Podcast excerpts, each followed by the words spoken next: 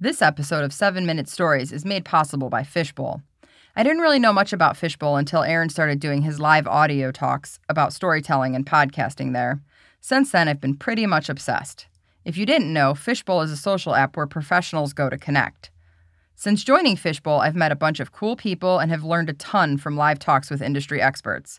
I know Aaron loves it because he works 100% remotely as a podcaster. I'll be announcing new upcoming dates for Aaron's live Fishbowl talks in the future. For now, download the Fishbowl app for free today.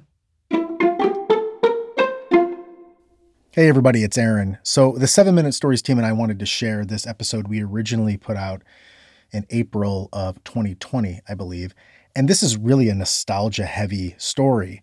I'm sure you've had this experience of going through boxes and stuff in your past, or maybe your mom or your dad or grandparents were like, here's this thing you made when you were in kindergarten. And you look at it, and maybe it's a drawing or a writing or something, but you find yourself reviewing it, looking at it, examining it, and it's you but it's also like you when you were like five in comparison to where you're at now.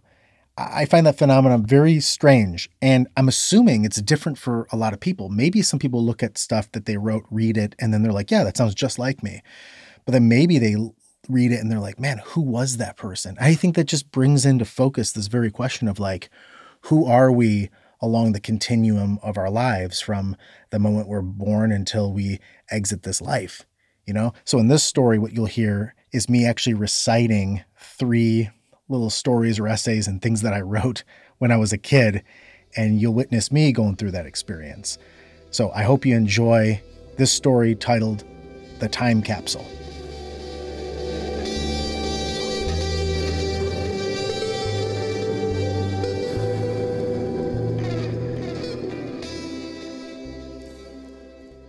Have any of you been going through old pictures or old writings, drawings, things in the past, boxes maybe you haven't gone through in years? I have.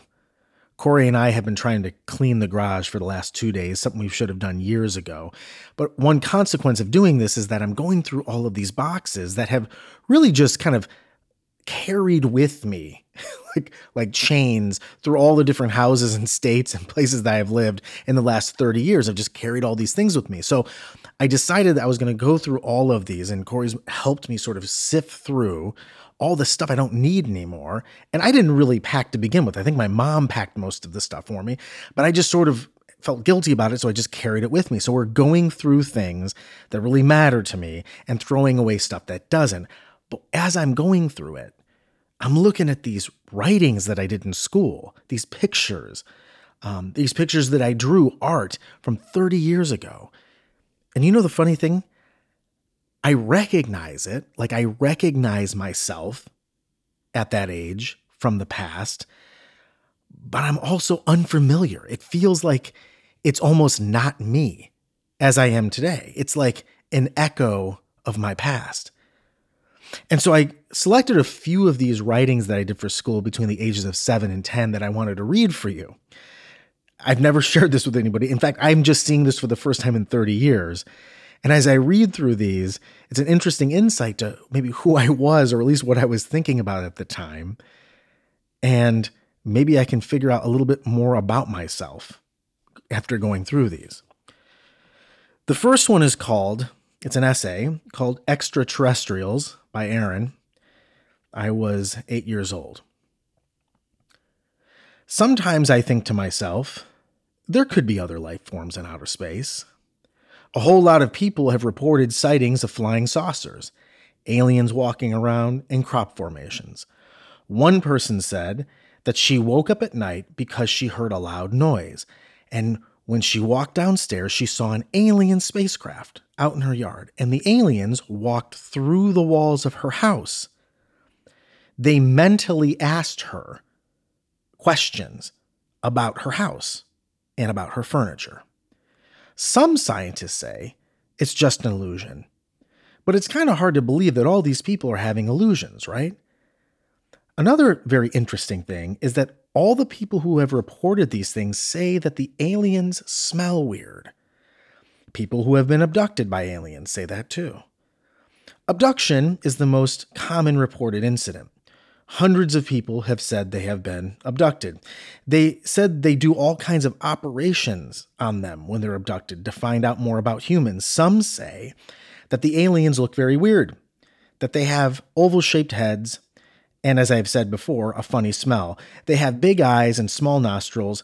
Many of the men who have been abducted say that the aliens take samples of sperm from them. And many of the women say that the aliens implant eggs in them to get them pregnant so they have alien babies. But whatever happens, we can never know. That's from Aaron, child's essay with very few citations or sources. Here's another one from a 10 year old Aaron.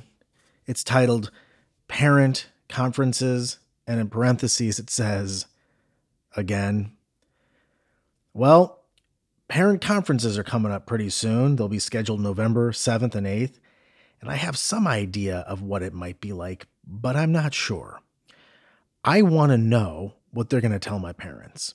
Now, I have some concerns, but not many. I just want my parents and teachers to know my goals.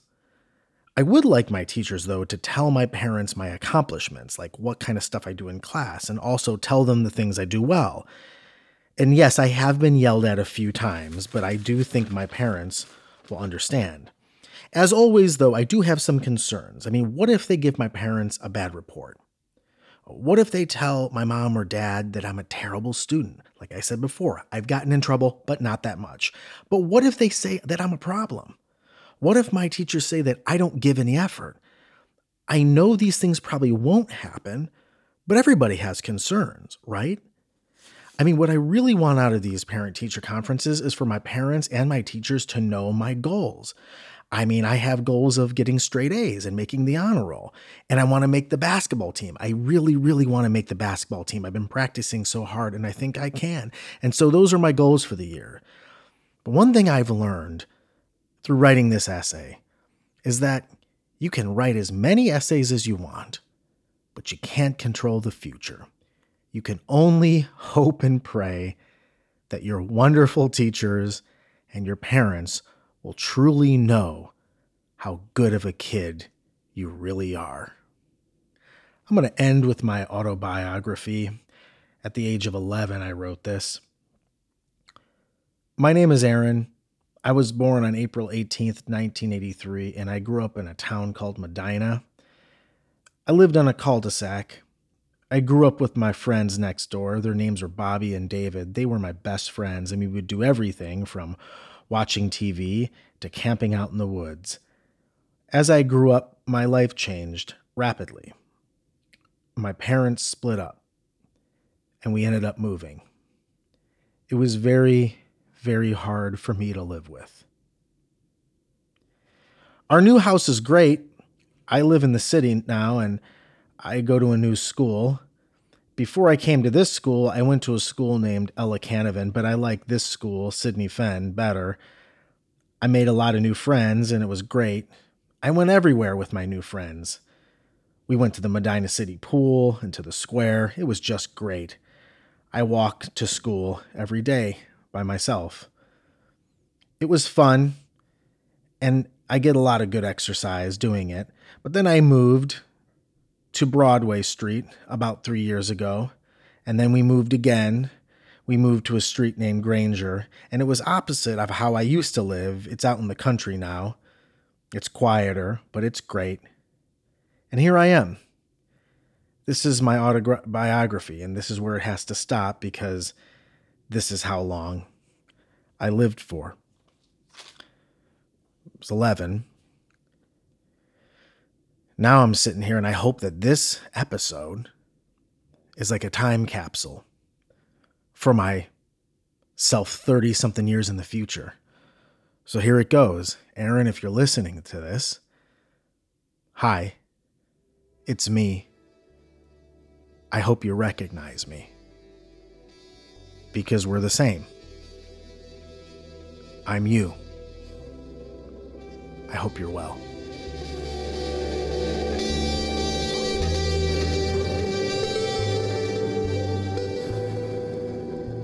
Seven Minute Stories is created and performed by Aaron Califato. Audio production by Ken Went. You can connect with Ken or inquire about his audio production services at media216.com.